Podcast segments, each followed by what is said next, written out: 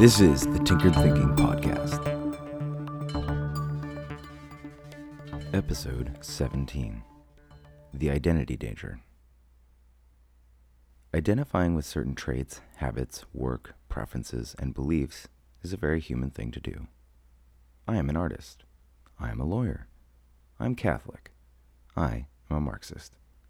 Many of these identities come complete with communities, philosophies, codes of conduct, all sorts of things that weave their way throughout the mental structures of a person and reinforce that identity. Giving up an identity is often seen as either freedom, say from a particularly secluded religious sect with practices far different from most of society, or as a betrayal. Think of a Marxist group of friends hearing the news that one of them has become a die-hard capitalist, or even just uncomfortable you no longer consider yourself an artist? Who's ever even heard someone say that? There is implicit bias inherent in these identities. All this means is that identities we associate with tweak and bend our view of the world. Does holding on to any identity too tightly increase this skew and tweak when it comes to our view of the world? If so, might this lead to severe and long reaching limitations that may stunt potential and possibility? A little foray into implicit bias research. Even people of color take a longer time to pair the word black with things that are considered good. Check out the IAT. This is the implicit association test for more info. Does this indicate that black people can have a bias against black people? Yes.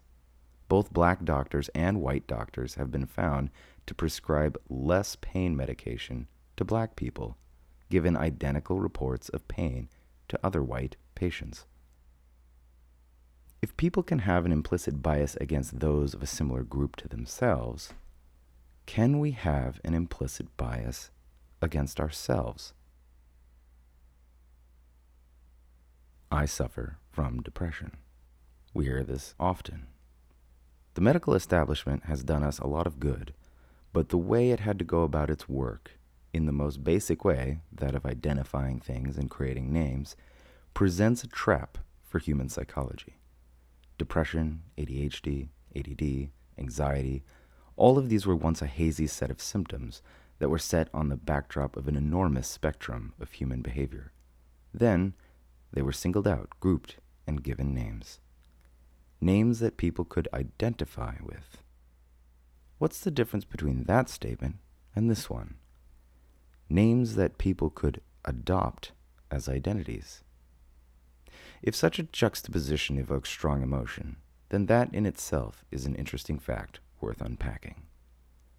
Would anyone get upset if they came across someone saying the statement, gravity makes things repel each other?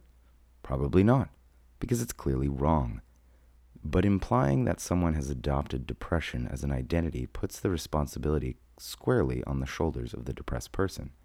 This can easily sound like it's your fault, which is a dangerous direction of logic. The problem is that it is not sound logic, it is an emotion fueled conclusion that starts with some logic. The better conclusion is not, it's your own fault. The better conclusion is far more nuanced. Knowing what we know about human psychology, how can the developmental process of depression be used as a framework to reverse the direction of the mindset? Usually, the best conclusions are simply better questions, not cocky definitives about reality.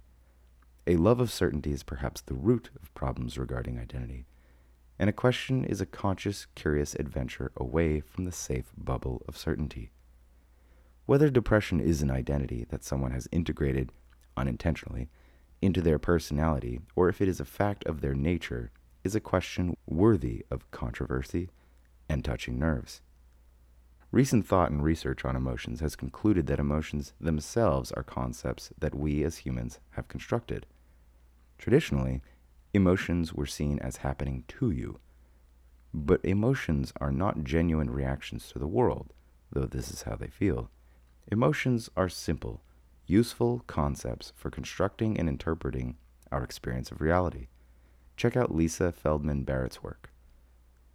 And if they are constructs, they can be deconstructed or simply swapped out. Take another concept 2 plus 2 equals 5. Is this a useful concept? Not really, so you trash it. It may seem flippant to say that you can trash an emotion, but if you can have an incorrect thought which feels certain, what can we say about the feeling of certainty? The party was at 8, and a friend misinformed you, telling you it was at 7. What can we say about the feeling of certainty about the time of the party before you uncovered the mistake? Before you knew there was a mistake in your information, you assume you are correct, and therefore adopt a feeling of certainty. This might seem like a harmless example, but its implications are powerful. We can say that the emotion of certainty was false. 2 plus 2 equals 5.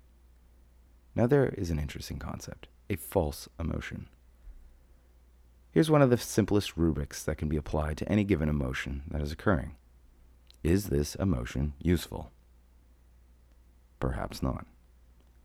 It's a strange concept to identify with, the idea that you can decide which emotions and thought patterns are useful and relevant and therefore valid, and which emotions and thought patterns are detrimental, useless, and therefore irrelevant and decidedly invalid. It is a radical perspective, which means it takes time not just to wrap one's head around, but to fully embody. It's not like a t shirt you can throw on tomorrow and wear forever. Like anything else, it requires time, patience, awareness, and slow work, and curiosity. Is curiosity something we identify with? Perhaps the better question which do you choose to identify with more, depression or curiosity?